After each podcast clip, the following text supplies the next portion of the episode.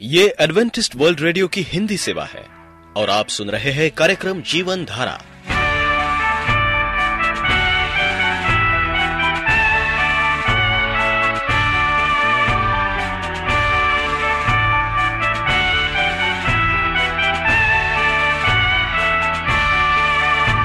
कार्यक्रम जीवन धारा सुनने वालों को मैं स्मिता और मैं अमित।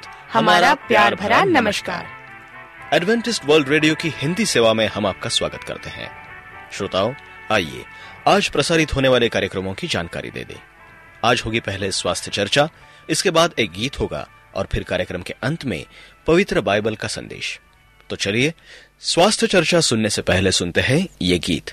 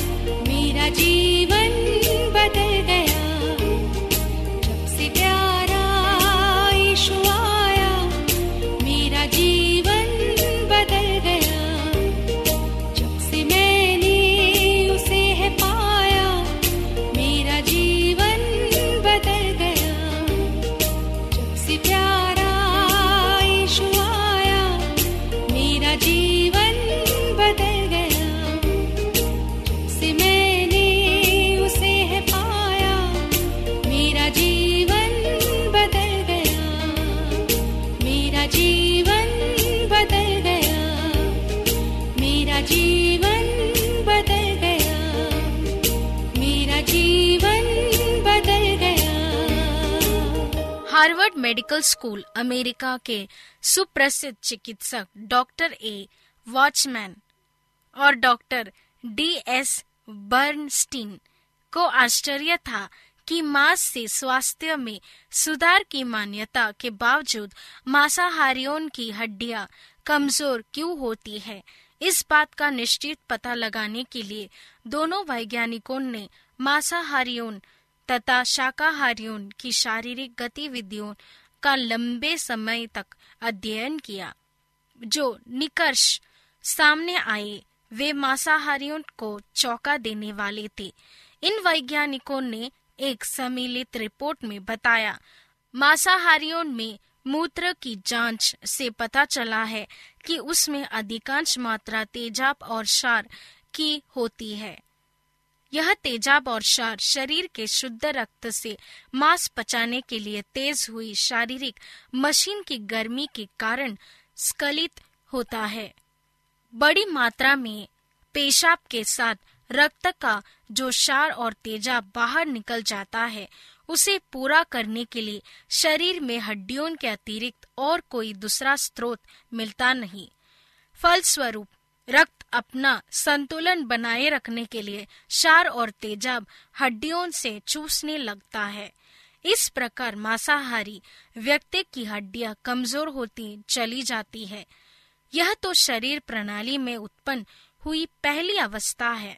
सच बात यह है कि इस अनपेक्षित प्रतिक्रिया का दूषित प्रभाव शरीर और मन सब पर पड़ता है। यह नहीं मानना चाहिए कि रक्त हड्डियों से आवश्यक सामग्री ले लेता है। तो उसकी अपनी तेजस्विता स्थिर हो जाती है। लंदन के सुप्रसिद्ध doctor Alexander Haig A M M F D A और सीपी लंदन ने एक पौंड मास के यूरिक एसिड विष का अध्ययन करने के बाद पाया कि कॉड मछली में चार ग्रेन, पलिस मछली में पाँच ग्रेन, सुअर के मांस में छह ग्रेन, बेड़ बकरी में 6.5 ग्रेन, बछड़े के मांस में आठ ग्रेन, सुअर की कमर और रान के हिस्से वाले मांस में 8.5 ग्रेन, चूजे में 6 ग्रेन, गाय की पीठ और पुट्टे वाले अंगों के मांस में 6 ग्रेन, बोटी जो बुनकर खाई जाती है, उसमें 14 ग्रेन जिगर में 16 ग्रेन और शोरबे में 50 ग्रेन विष पाया जाता है। यह विष जब सामान्य स्थिति में रहता है, तब तक उसके दुष्परिणाम दिखाई नहीं देते, पर कुछ ही दिन के मांसाहार के बाद जब वह विष रक्त में अच्छी तरह मिल जाता है, तब दिल की जलन, जिगर की खराबी, सांस रोग, रक्त अलपता, टीबी, घटिया, हिस्टीरिया आलस्य, निद्रा का अधिक आना, अर्जीन, शरीर में दर्द, मौसम के हल्के, परिवर्तन से जुकाम व इन्फ्लुएंजा हो जाना, निमोनिया व मलेरिया आदि सैकड़ों बीमारियाँ हो जाती है। आप एडवेंटिस्ट वर्ल्ड रेडियो का जीवन धारा कार्यक्रम सुन रहे हैं। यदि आप पत्राचार द्वारा यीशु के जीवन और उनकी शिक्षाओं पर या फिर स्वास्थ्य विषय पर अध्ययन करना चाहते हैं तो आप हमें इस पते पर लिख सकते हैं। हमारा पता है वॉइस ऑफ़ प्रोफेसी ग्यारह हेली रोड, नई दिल्ली, एक एक शून्य शून्य शून्य एक, इंडिया। तो आइए, पवित्र बाइबल से आत्मिक संदेश सुनने से पहले और एक गीत सुनते हैं।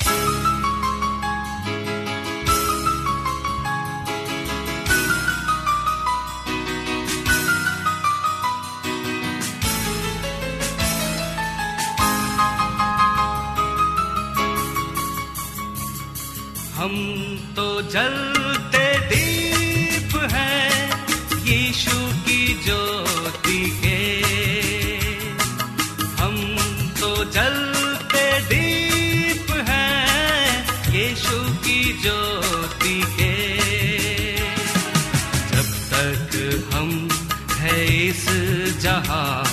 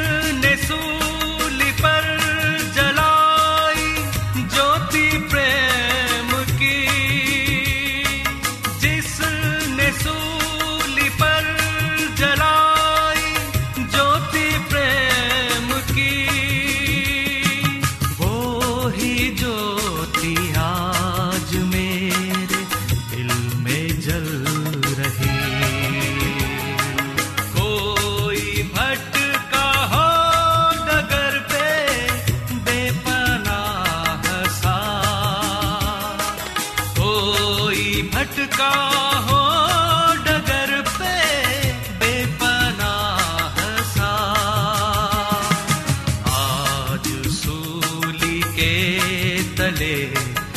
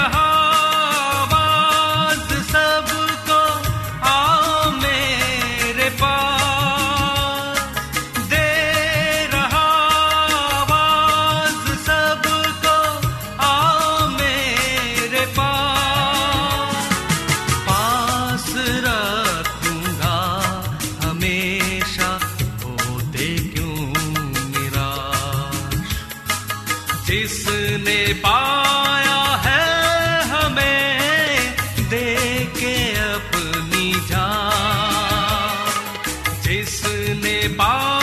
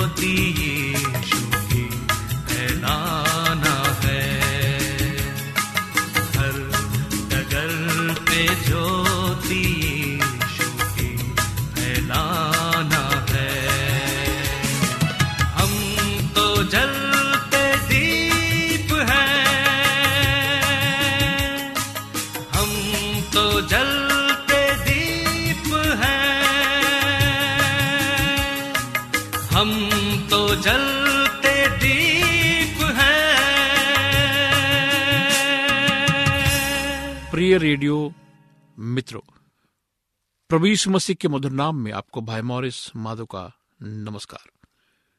मित्रों, हमें परमेश्वर की आवाज़ सुनने के लिए परमेश्वर के समीप जाना है। परमेश्वर के साथ हमें अपना जीवन यापन व्यतीत करना है। तभी हम परमेश्वर की आवाज़ को सुन सकेंगे। जो धीमी गति से हमारे कानों में पहुँचती है। परमेश्वर का वचन कहता है, मेरी भेड़े मेरी आवाज़ को सुनती है। आइए, हम देखेंगे कि बाइबल हमसे क्या कहती है। बाइबल कहती है कि हमें परमेश्वर का, की वचन को सुनना चाहिए, क्योंकि परमेश्वर का वचन हमसे बातें करता है। यह उसकी लिखी हुई किताब है। एक पवित्र पुस्तक है जिसे हमें पढ़ना है, ताकि परमेश्वर हमसे क्या कहना चाहता है, इस किताब में लिखा है। और हम उसको पढ़कर ये जानकारी प्राप्त करते हैं कि परमेश्वर हमसे क्या कहना चाहता है। परमेश्वर के भवन में जाकर न केवल प्रार्थना करना है, परंतु परमेश्वर से सुनना है, अर्थात उसके वचन से उसी की बातें सुनना है। परंतु फरीसी मंदिर में क्या कर रहा है?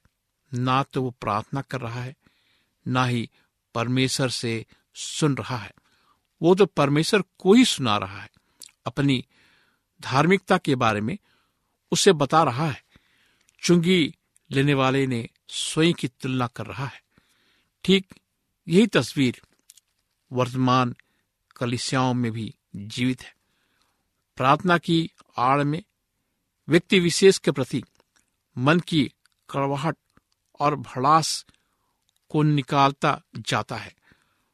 प्रार्थना के शब्दों के तेज, तीखे वाणों से विरोधियों को आहत किया जाता है। फरीसी वाली इसी प्रार्थना को आज अपना लिया गया है। यही प्रार्थना अब आम चलन में है। फरीसी भी यही कर रहा था। उसकी प्रार्थना के शब्द दूसरों को आहत करने वाले शब्द ही हैं। दूसरे लोग अंधेर करने वाले, ठगी करने वाले, अन्याय करने वाले और व्यविचार करने वाले लोग हैं। और ये चुंगी लेने वाला तो अधम पापी है। फरीसी के लिए मंदिर का महत्व परमेश्वर से भी अधिक था। यहाँ तक कि वो मंदिर की शपथ भी खाता था, जिसका वर्णन हमें मती तेईस सोलह मिलता है। उसकी विचारधारा के अनुसार मंदिर पवित्र स्थान था। न केवल पवित्र स्थान, परंतु इस मंदिर में महापवित्र स्थान भी था, जिसमें महायाजक साल में एक बार प्रवेश करता था। इस फरीसी के लिए मंदिर की सेवा से बढ़कर और कोई सेवा नहीं थी। मंदिर यहूदी समाज को तीन वर्गों में विभाजित करता था।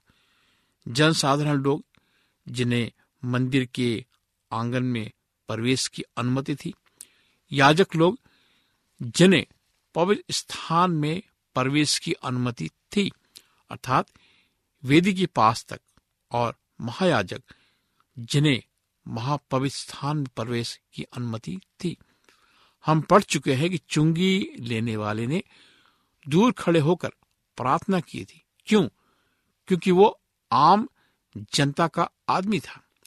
वेदी के पास आने का उसे अधिकार नहीं था। इसके विपरीत, फरीसी तो मूसा की गद्दी पर बैठे थे। इसलिए वेदी के पास पवित्र स्थान में प्रवेश करने के लिए वे अधिकृत थे। जिस मंदिर को फरीसी मंदिर, पवित्र मंदिर मान रहा है प्रार्थना का घर मान रहा है। अब मनुष्य निर्मित विधि विधान का पालन कर संतुष्टि पा रहा है। उसे तो प्रभु मसीह ने डाकुओं की खो कहा है। मती कीस तेरह में हम इसे पढ़ते हैं। प्रभु यीशु मसीह आज मंडलियों को डाकुओं का खो कह रहे हैं। यह मंदिर अब खो में बदल चुका है और ये खो डाकुओं के छिपने का स्थान था। ये डाकू थे। फरीसी जो विधवाओं तक को लूटते थे। मरकुस बारह चालीस में इसका वर्णन हमें मिलता है। ये मंदिर अब लेन देन व्यापार का केंद्र बन चुका था। योहन्ना दो सोलह। ये व्यापारी थे। ये फरीसी थे। मेरे मित्रों, आज की कलेसिया मसीह के आवाज़ को सुनना बंद कर चुकी है और वो अपनी मनमानी कर रही है। आज कलेसिया शैतान के चंगुल में है। शैतान आज कलेसिया को बर्बाद करना चाहता है, क्योंकि हम परमेश्वर की आवाज़ को सुनना नहीं चाहते। हमारा मन पत्थर बन चुका है, लेकिन बाइबल कहती है कि तू प्रार्थना कर, मैं तुझे एक मांस का हृदय दूँगा। और उस हृदय पर अपनी व्यवस्था को मैं लिखूँगा मेरे मित्रों, की आप तैयार हैं परमेश्वर की आवाज़ को सुनने के लिए। तो अपने मन को खोलिए, सुनिए, वचन को पढ़िए। वचन क्या कहता है इसे जानिए। परमेश्वर क्या कहता है हमसे, उसको जानिए। परमेश्वर के वचन का मनन कीजिए। आइए हम प्रार्थना करें। परमेश्वर पिता, हम धन्यवाद देना चाहते खुदावन। तेरे पवित्र वचन के लिए, जो तूने हम सबको दिया है, ताकि हम उस वचन को पढ़ें, खुदावन, समझे कि तू हमसे क्या चाहता है और क्यों चाहता है, समझे और उसी के अनुसार अपने जीवन को व्यतीत कर सके। इस प्रार्थना को प्रभु यीशु मसीह के नाम से मांगते हैं। आमीन। मित्रों, आप हमें इस नंबर पर कभी भी किसी भी समय फ़ोन कर सकते हैं। अपनी समस्याओं को, अपने दुख, बीमारी को, मानसिक, आध्यात्मिक वेदना को बता सकते हैं। मैं आपके लिए प्रार्थना करूँगा। आज ही फ़ोन करें। मेरा नंबर है नौ छ आठ नौ दो तीन एक सात शून्य दो। नौ छ आठ नौ दो तीन एक सात शून्य दो। आप हमारे कार्यक्रम को ऑनलाइन में भी सुन सकते हैं, हमारा पता है A W R Hindi Asia A W R Hindi Asia. आप हमारे कार्यक्रम को एंड्रॉयड ऐप में भी सुन सकते हैं। आप ऐप स्टोर में जाएँ वॉइस ऑफ़ होप खोजें, हिंदी भाषा का चयन करें और हमारे कार्यक्रम को सुने। मेरी ईमेल आईडी है Morris A W R at Gmail dot com Morris M O R R I S A W R at Gmail dot com इस कार्यक्रम को सुनने के लिए आपका धन्यवाद। परमेश्वर आपको आशीष दे। हम तो जलते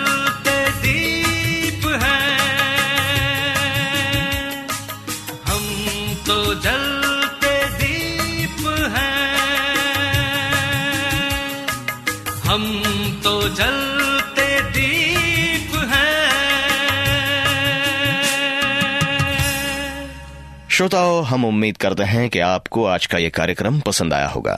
यदि आपका कोई प्रश्न या सुझाव हो तो हमें अवश्य लिखिए। हमें आपके पत्रों का इंतज़ार रहेगा। हमारा पता है कार्यक्रम Jeevan Dhara Adventist world radio post box सत्रह पुणे चार एक एक शून्य शून्य एक महाराष्ट्र इंडिया। पता एक बार फिर नोट कर ले। कार्यक्रम Jeevan Dhara Adventist world radio. Post box सत्रह पुणे चार एक एक शून्य शून्य एक महाराष्ट्र इंडिया। और अब हमारा समय यहीं पर समाप्त होता है। इसी समय इसी मीटर बैंड पर आपसे फिर भेंट होगी। तब तक के लिए मैं स्मिता और मैं अमित हमें आज्ञा दीजिए। प्रभु आपको आशीष दे।